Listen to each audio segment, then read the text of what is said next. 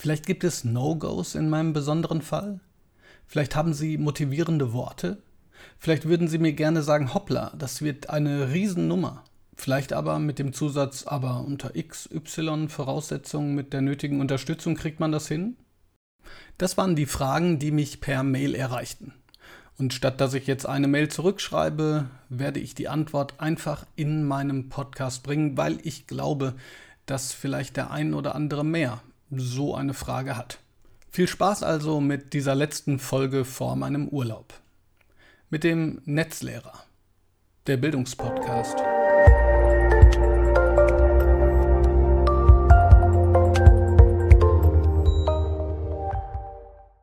Ja, ja, ich weiß, ihr sagt, ich soll entspannen und soll nicht mehr arbeiten und soll mir was anderes suchen. Aber wisst ihr, wie anstrengend das ist, nicht mehr das zu tun, was man so gerne macht? Und da schließe ich jetzt Schreiben und Sprechen und die Beschäftigung mit Bildung total ein. Insofern kann ich es als sehr schöne Rechtfertigung nehmen, dass ich hier eine Mail bekommen habe von jemandem, die ich jetzt hier ausspare und anonym betrachten werde, die aber eine Frage hat, die aus meiner Sicht vielleicht den einen oder die andere gerade wenn man junge Lehrkraft ist oder Referendarin oder Referendar, interessieren könnte. Also egal, ob ihr jetzt schon wieder in die Schule gestartet seid oder selbst noch Ferien habt, ich hoffe, ihr könnt die Folge genießen. Lasst mir doch sehr gerne ein Abo da. Mir ist aufgefallen, dass ungefähr ein Drittel nur das Abo haben von denen, die diese Podcast-Folgen hören. Wäre großartig, wenn das noch nach oben gehen könnte. Und nun fangen wir an mit der Mail. Guten Abend, lieber Herr Blume. Ich, so und so viele Jahre alt, habe mit Freuden gerade Ihr Buch Wegweiser Referendariat gelesen und freue mich, dass ich mich nun etwas besser gerüstet fühle, was meine Zeit ab September betrifft. Diese Zeit wird für mich in mehrfacher Hinsicht eine Herausforderung und ich hätte hierzu, wenn es sich irgendwie ausgeht, bei Ihnen in den wohlverdienten Ferien, ja, und trotzdem schreibe ich Ihnen dreisterweise ausgerechnet jetzt, sehr gerne eine Einschätzung. Ich habe 2014 in Bayern mein erstes Staatsexamen für das LA-Gymnasium in E und F abgelegt, bin aber anschließend aufgrund der miserablen Einstellungschancen, mein Schnitt lag bei 2,6, nicht ins Ref gestartet, sondern habe in der stationären Jugendhilfe mit unbegleiteten Minderjährigen gearbeitet. Dann irgendwann haben mein Mann und ich uns an die Familienplanung gemacht und nun sind wir Eltern von drei wunderbaren Töchtern. In der Elternzeit von Mädchen Nummer 3 habe ich dann noch eine Ausbildung zur Erzieherin absolviert. In dieser, als Schülerin quasi, dann aber gemerkt, dass mich das Unterrichten noch nicht losgelassen hat. Nach vielen Gesprächen mit meinem Mann und Telefonaten mit meinen ehemaligen Leistungskurslehrern habe ich mich dann im März für das Referendariat angemeldet. Danach schlief ich erstmal einige Nächte schlecht und ich war mir nicht sicher, wo ich mich da rein manövriert habe. Zur Erinnerung, mein Examen ist acht, in Worten acht Jahre her. Ein paar liebe Freunde aus dem Studium habe ich, die mir versicherten, dass das der Sache keinen Abbruch tun wird und es vielleicht sogar von Vorteil ist, wenn man nicht direkt aus dem Studium kommt, wo man noch keinen so geregelten Tagesablauf und keine Tagesstruktur intus hat wie mit Kindern. Was will sie jetzt von mir, werden Sie sich bestimmt fragen. Vollkommen zu Recht, breite ich jedoch meine Lebensgeschichte aus und komme nicht zum Punkt. Also, organisieren und strukturieren kann ich. Notfalls auch eine Nachtschicht einlegen. Habe ich dreimal zur Genüge durch. Ich möchte ungern ins Ref starten mit dem Stempel, das ist die mit den drei Kindern, die vor fast einem Jahrzehnt Examen gemacht hat und nicht belastet werden kann oder will. Allerdings haben sie so schön auf Seite 18 bei der zweiten Todsünde, nämlich dem Hochmut beschrieben, dass die Umstände schon eine Rolle spielen bei dem Ganzen. Vielleicht gibt es No-Gos in meinem besonderen Fall. Vielleicht haben sie motivierende Worte. Vielleicht würden sie mir gerne sagen, hoppla, das wird eine Riesennummer. Vielleicht aber mit dem Zusatz, aber unter XY Voraussetzungen, mit der nötigen Unterstützung kriegt man das hin. Ich würde mich wahnsinnig über eine Antwort von Ihnen freuen und verbleibe mit dankbaren Grüßen. Ja, vielen Dank für diese Mail.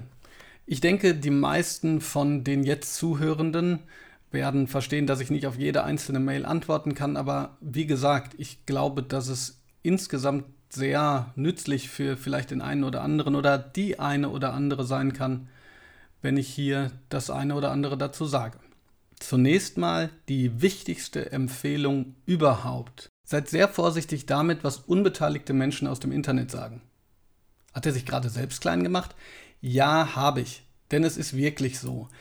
Selbst wenn wir alle ein ähnliches oder gleiches Referendariat haben, bedeutet das natürlich dennoch nicht, dass man sich einfach eins zu eins in die Materie reinversetzen kann oder in die Lebenssituation. Und ich habe keine drei Töchter.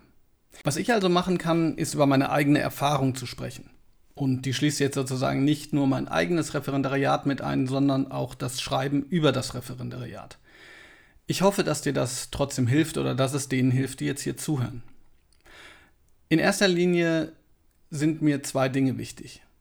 Das eine ist, selbst wenn so viele Menschen über das Referendariat sprechen und schreiben und sagen, dass das alles so schrecklich sei, das muss es ehrlich gesagt gar nicht sein. Ich kenne genug junge Lehrerinnen und Lehrer, auch damals schon, die gesagt haben, komisch, ich weiß gar nicht, was das ist. Ich weiß gar nicht, was alle haben. Also dieses große Mysterium, das darf man sich auch nicht selbst einreden. Will sagen, egal ob man direkt aus dem Studium oder nach einer Pause von zwei Jahren oder auch von acht Jahren ins Referendariat kommt, das Wichtigste ist erstmal, dass man sich auf das freut, was einem bevorsteht, wenn man mit den jungen Menschen arbeitet. Hört sich ein bisschen pathetisch an, aber das ist so. Und ich glaube, da kann man dann auch ein wenig gegensteuern, wenn man nachts wach liegt und denkt, oh Gott, was kommt alles auf mich zu? Was wird? Ist es wirklich so schrecklich? Nein, ist es nicht. Man muss nur darauf achten, dass man sich auf die richtigen Dinge konzentriert.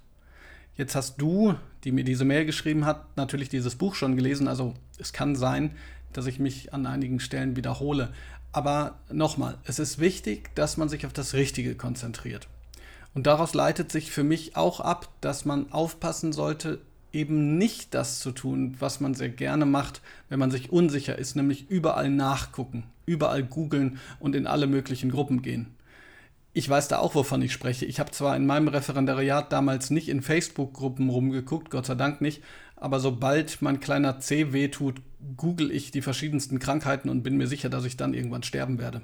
Also Scherz beiseite, man sollte sich nicht zu sehr von anderen panisch machen lassen. Das bezieht sich auf das Netz, das bezieht sich aber auch auf die Präsenz und hier möchte ich gerne auf etwas eingehen, was du gesagt hast, beziehungsweise auf zwei Dinge. Das erste ist, natürlich kann es sein, dass der eine oder andere denkt, hey, wieso hat die acht Jahre was anderes gemacht, aber was soll's? Denn fernab davon, was irgendjemand darüber denkt, was du gemacht hast, ist eine Sache besonders wichtig, die du nur so nebenbei erwähnt hast, nämlich dass du schon mit Kindern und Jugendlichen gearbeitet hast. Und ich habe gerade erst ein Reklambüchlein bekommen, in dem so ungefähr die These steht, Beziehung ist alles. Und das kann ich tatsächlich bestätigen. Wenn die Beziehungsebene zu den einzelnen Schülerinnen und Schülern besteht, wenn diese Beziehungsebene mit der Klasse besteht, dann kann dir eigentlich gar nichts passieren. Also ist jetzt natürlich auch ein bisschen allgemein formuliert, aber dennoch. Das heißt, du hast ja schon eine unglaublich gute Grundlage. Das andere übrigens, diese Ziffernote 2,6, äh, naja, also 2, ich finde, wir sollten alle mal aufhören, uns irgendwie schlechter zu machen, als wir eigentlich sind. Du hast im Grunde genommen als Kompetenz in der Arbeit mit jungen Menschen so viel mehr als eine Ziffernote, die du jetzt ja irgendwie trotzdem irgendwie mir schreibst, aussagen könnte. Also, das sollte dir keine Sorgen machen. Allgemein betrachtet sind aber aus dem, was ich jetzt gerade gesagt habe, zwei Dinge ganz allgemeingültig. Das erste ist, ich weiß, es ist wahnsinnig schwer, aber freut euch auf den Inhalt dieses Referendariats oder wie das auch immer in anderen verschiedenen Bundesländern heißt. Es lebe der Bildungsföderalismus. Freut euch darauf, was ihr mit den Kindern und Jugendlichen machen könnt. Und stellt euch darauf ein, dass ihr viel kritisiert werden werdet. Das ist so. Man wird ständig kritisiert, aber wisst ihr, das ist gut. Also ich habe letztens, obwohl wahrscheinlich ist das schon ein paar Jahre her, in einem Facebook-Post was ganz Merkwürdiges entdeckt. Da hat eine Referendarin geschrieben, dass sie es total scheiße findet, dass ihr Mentor ihr immer ganz lange sagt, was sie falsch macht und wie sie es besser machen kann. Und ich dachte so, äh, aber genau dafür sind Mentoren doch da oder Fachleiter. Klar, die einen machen das besser, die anderen machen das schlechter. Die einen sind möglicherweise konstruktiver und so weiter und so fort. Menschen sind verschieden. Aber wir müssen, glaube ich, aufhören, in eine Haltung zu fallen, in der Kritik immer was Schlechtes ist. Ich habe manchmal das Gefühl, das Netz treibt uns da rein, dass wir denken, wir müssten uns gegen alles und jeden verteidigen. das Referendariat bietet einfach unglaublich große Chancen, sich auch zu verbessern. Und darum sollte es ja auch gehen. Also nochmal, sei offen und freudig darauf. Und selbst wenn du kritisiert wirst, und jeder wird kritisiert, logischerweise, nimm das auch als Chance. Das andere, was du gesagt hast, ähm, ist natürlich eine etwas speziellere Situation. Also grundsätzlich. Zeit hat man sowieso nie genug. Und ähm, da habe ich ja auch schon zahlreiche Strategien für ins Netz gestellt, zum Beispiel die Zwieback-Methode. Ich glaube, das ist so ziemlich die wichtigste Methode für alle Referendarinnen und Referendare. Möchte ich jetzt nicht wiederholen, gibt es eine extra Podcast-Methode zu. Einfach Zwieback-Prinzip habe ich es genannt. Zwieback-Prinzip googeln. Das, was daran wichtig ist, ist aber, dass man aufhört, wenn man nicht mehr kann. Oder wenn man nicht mehr will. Mich fragen ja manchmal Leute, ob ich so viele Nachtschichten mache. Ehrlich gesagt mache ich gar keine Nachtschichten. Mein Problem ist eher, dass ich vor allen Dingen wegen der Korrekturen am Wochenende oftmals sitze. Aber das war's. Ich möchte keine Nachtschicht machen. Nicht wegen Korrektur und nicht wegen Vorbereitung. Und hier kommt jetzt sozusagen ein weiterer Knackpunkt. Wenn wir jetzt Knackpunkte mal sammeln, die Offenheit, die Freude, die, das Positive an der Kritik. Ein Knackpunkt ist, dass man es sich gestattet, dass man es sich selber gestattet, nicht perfekt zu sein. Und ehrlich gesagt, da weiß ich wirklich, wovon ich spreche, weil das ein riesengroßes Scheitern meinerseits direkt nach dem Referendariat war. Aber aufs Referendariat anwendbar, weil als ich nach dem Referendariat, in dem ich auch schwierige Phasen hatte, wo ich überpasted bin, viel zu viel machen wollte, wo ich auch nicht mehr schlafen konnte, aber eher so enthusiastisch. Was aber auch nicht gut ist, ehrlich gesagt. Nein, danach andere Schulformen, ganz viele verschiedene Klassen. Und manchmal hat man ja auch Parallelklassen, hatte ich gar nicht. 27 Stunden und der liebe junge kleine Bob Blume, der damals noch nicht Netzlehrer war, versucht jede Stunde eine Einser-Lehrprobe zu machen. Das geht drei Wochen gut. Bei mir ging es vielleicht sogar nur zwei Wochen gut. Und dann kann man nicht mehr. Also ich konnte so sehr nicht mehr. Ich habe es irgendwie trotzdem geschafft. Das ist so dieses, tja, eigentlich negative. Man will funktionieren, dass ich im Lehrerzimmer teilweise da saß und quasi so in die Gegend gestarrt habe. Es ging so weit, dass ich dann irgendwann Ende Dezember, also nach ja, drei Monaten, mal einen kleinen Witz gemacht habe, was für mich jetzt nichts Besonderes ist. Das weiß jeder, der ähm, mich entweder kennt oder den sozialen Kanälen folgt, die ja auch teilweise davon leben, dass ich das eine oder andere humoristisch auf die Spitze treibe.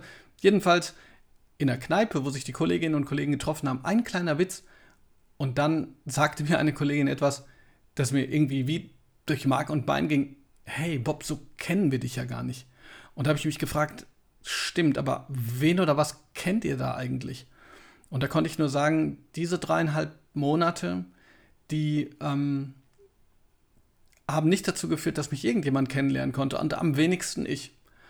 Und das alles führte dazu, dass für mich klar war, oder nee, für mich war es eben nicht klar, was hier eigentlich passiert. Also ich hatte den Gedanken, kann es sein, dass ich mich so sehr in mir selbst vertan habe? Kann es sein, dass ich tatsächlich gar nicht Lehrer sein kann? Kann es sein, dass ich einfach gedacht habe, ich könne das, aber in Wirklichkeit bestehe ich nicht vor diesem Alltag?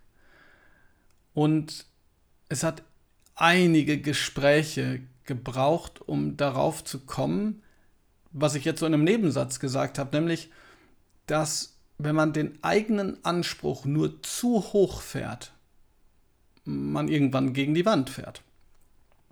Und das auszuhalten, das ist eine Haltungsfrage. Und das ist sozusagen so schwierig, weil man sich da, glaube ich, genauso wenig darauf vorbereiten kann, wie mit einem Fallschirm aus dem Flugzeug zu springen. So, man kann sich vorstellen, wie sich das möglicherweise anfühlt. Aber fühlen tut man das erst, wenn man schon in der Luft ist. Und dann ist es, glaube ich, wichtig, sich das ins Gewissen zurückzurufen. Deshalb habe ich, ähm, da gibt es übrigens auch eine Folge zu, ähm, damals drei Sätze auf ein Plakat geschrieben und mir über, über den Schreibtisch gehängt, die mich immer daran erinnern sollten, was wichtig ist. Das war all, sehr allgemein. Das war damals positiv denken, relativieren und Sport machen. Positiv denken und Sport machen muss ich nicht erklären. Relativieren bedeutet, dass ich sozusagen wollte, dass mir nicht alles so nahe geht. Und das bleibt natürlich auch zentral. Und das ist gar nicht so einfach, aber das kann man lernen. Ähm, mittlerweile übrigens, wenn ich das jetzt mal hier einstreue, eigentlich wollte ich irgendwann mal einen Blogbeitrag dazu schreiben, habe es aber noch nicht gemacht und weiß auch nicht, ob ich es vor meinem Urlaub noch mache. Mittlerweile habe ich tatsächlich einen Jahresfokus. Mm, der erwächst natürlich aus einem Defizit oder einer Herausforderung, die man vorher hatte. Aber so ein Jahresfokus finde ich mega. Manchmal sind das vielleicht für den einen oder anderen ganz lächerliche Dinge. Zum Beispiel hatte ich einmal einen Jahresfokus, ähm, Listen ernst nehmen. Ja, Listen. Man muss ja ständig irgendwelche Listen ausfüllen, Geld eintreiben, wie auch immer. Und dadurch, dass mir das so unwichtig war oder ich das auch so nervig fand, da habe ich das dann nicht so richtig gut gemacht. Und wenn man sowas nicht richtig gut macht, dann dauert es ja noch länger. Ja, und dann habe ich halt gesagt, okay, dieses Jahr, man hätte auch sagen können, Fokus Bürokratie. Ähm, Im nächsten Jahr war es mal Gelassenheit. Beziehungsweise, ja, das kam auch so ein bisschen, weil ich ähm, in, in der Abi-Zeitung quasi auf Platz 1 der Diven gelandet bin mit den größten Stimmungsschwankungen. Ist natürlich immer die Gefahr, wenn man leidenschaftlich ist, ja, dann kann die Leidenschaft in die eine oder in die andere Richtung gehen. Aber ich wollte gelassener sein und ich habe das auch geschafft. Zumindest zu 90 Prozent. Also sozusagen einmal mehr in mich reinarbeiten, auch wenn ich am liebsten sagen würde, Junge, das habe ich dir doch zum hundertsten Mal schon erklärt. Oder wie auch immer. Denn ähm, es sind Kinder. Und die meinen das nicht böse und die wollen das nicht böse. Und deren Intention ist nicht, einen in den Wahnsinn zu treiben, auch wenn das manchmal so passieren kann. Also, man muss sich im Hinterkopf haben oder als Plakat über dem Schreibtisch, worauf man achten sollte. Und ich glaube, da ist eine wichtige Sache, und das ist jetzt hoffentlich klar geworden, dass man zwar natürlich einen Anspruch an sich hat, aber dass man dennoch im Kopf behält, erstens, was ist wichtig und zweitens, wenn ich es mal nicht schaffe, so fertig zu sein, wie ich es wollte, dann ist das auch okay. Dann habe ich halt eben keine, you name it, super Transferphase, keinen tollen Einstieg oder wie auch immer. Die meisten von uns, die das länger machen, die wissen ja, dass letzten Endes auch super geplante Stunden total in die Hose gehen können. Und wenn eine super geplante Stunde total in die Hose geht, dann ist das für die Schülerinnen und Schüler meistens auch okay. Und überhaupt nicht gut vorbereitete Stunden können total super sein. Also, was aber wichtig ist, man darf weder das eine noch das andere, also weder die schlechte Stunde noch die gute Stunde als quasi heiligen Gral betrachten. Das ist aus meiner Sicht auch einer der Gründe, warum ich jedem empfehlen würde, zu versuchen, bei sich zu bleiben. Es gibt Leute, für die ist das total okay, dauernd zu sehen, wie gut andere irgendwas machen. Und es gibt Leute, für die ist das total okay zu sehen, wie schlimm es anderen geht. Aber aus eigener Erfahrung kann ich zumindest sagen, dass wenn sich das dauerhaft wiederholt, also man man kriegt dauernd mit, wie geil einer irgendwas macht und denkt selber, das muss ja noch nicht mal richtig sein, boah, das kriege ich nicht so gut hin. Das setzt einen unter Druck und das erzeugt Stress, den man eigentlich nicht bräuchte. Genauso beispielsweise, wenn man äh, die ganze Zeit die Horrorgeschichten miterlebt. Oh, die siebte Klasse und was weiß ich. Und man bildet sich dann irgendwas ein, vielleicht und denkt so, oh nein, ich habe auch eine siebte Klasse und das ist ganz schlimm und so dabei hat man ein ganz anderes Fach, ist in einer ganz anderen Schule, in einem ganz anderen Raum. Also das würde ich nicht machen. Was ich ähm, machen würde, ist mir Mitstreiterinnen und Mitstreiter zu holen. Also die Leute, die, von denen man das Gefühl hat, ja, die bringen mich irgendwie weiter. Und mit weiterbringen meine ich jetzt nicht so, ja, karrieristisch, sondern das ist jemand, der, der kann mir mal zuhören, das ist jemand, dem kann ich, ich sage jetzt mal, mein Herz öffnen und so weiter und so fort. Tja, also in Bezug nochmal auf die Mail, du hast es selber gesagt, du kannst super strukturieren. Das ist doch schon mal geil. Ey, und du hast drei junge Töchter. Ähm, das ist das Wichtigste. Und wenn die Töchter mit dir rausgehen wollen und du musst eigentlich noch ganz viel machen, dann gehst du mit denen raus. Und dann hast du nur noch Kurzzeit vielleicht und das ist auch okay. Keine Nachtschicht. Versuch's. Nachtschichten heißt, ähm, weil das Problem ist, es ist ja sowieso nie fertig. Ich habe es schon mal gesagt. Man kann theoretisch wie in so ein schwarzes Loch reinarbeiten. Das ist nichts in der Sache. Also, Zusammenfassung. Das Referendariat zu bestehen geht immer. Man sollte aber bei sich bleiben, man sollte relativieren, man sollte so wenig wie möglich vergleichen und so wenig wie möglich im Netz rumsuchen. Also im Web 2.0. Man kann natürlich Inhalte suchen oder einen Podcast hören oder wie auch immer. Das ist ja kein Ding. Aber sobald man in sich reinhört und merkt, nee, jetzt immer wenn ich einen Post von dem oder von der sehe, die macht das so toll, das stresst mich, dann würde ich das nicht machen. Das ist schwer. Das weiß ich in besonderem Maße, weil ich äh, natürlich viel ähm, im Netz unterwegs bin. Aber da muss man auf sein Seelenleben achten. Die wichtigsten Dinge aufnehmen, das heißt, wie man sich strukturiert und so weiter und Bezug auf die Mail, das kannst du ja. Und andere Dinge, andere Dinge sein lassen. Nicht unter Druck setzen. Letzten Endes, und ich weiß, aus wessen Mund das kommt, weil ich mich ja so sehr über die Defizite und Probleme und Herausforderungen des deutschen Bildungssystems echauffiere. Ich mache das alles nur, weil der Job eigentlich so toll ist. Weil es eigentlich ein Beruf ist und schon im Referendariat ist das so, wo ähm, Kinder und Jugendliche, wenn sie einmal gefangen sind, mitgehen. Also gefangen, okay, vielleicht die schlechteste Metapher in der ganzen Folge. Gefangen vom Phänomen, von, von dem, wie man etwas ihnen zugänglich macht oder von dem, wie sie sich selber etwas zugänglich machen. Es ist so ein genialer Beruf und genialer Job, dass das der Grund ist, weshalb ich mich aufrege. Ich reg mich nicht darüber auf, dass der Job blöd ist. Oder ich hasse auch Schule nicht, ne? wenn wir sozusagen nochmal zu dem Buch kommen, sondern Dinge an der Schule. Das heißt, behalte diese Offenheit bei, Denk daran, was du gut gemacht hast. Und das kann ich auch an alle anderen geben. Denkt daran, was ihr gut gemacht habt. Und ich glaube, dann könnt ihr euch einfach auf dieses Referendariat auch freuen. Und ja, vielleicht gibt es mal stressige Phasen, aber das kriegt ihr hin. Tja, ihr werdet es erkannt haben, das waren die motivierenden Worte am Schluss. Und jetzt freue ich mich sehr, wenn euch die Folge gefallen hat. Ich würde mich wahnsinnig freuen, wenn ihr den Podcast abonniert. Natürlich auch, wenn ihr eine Rezension schreibt, aber das passiert nicht so oft. Hust. Und ja, ich mache doch bald Urlaub. Ich verspreche es. Also, bis dann, euer Bob Blume, der Netzlehrer.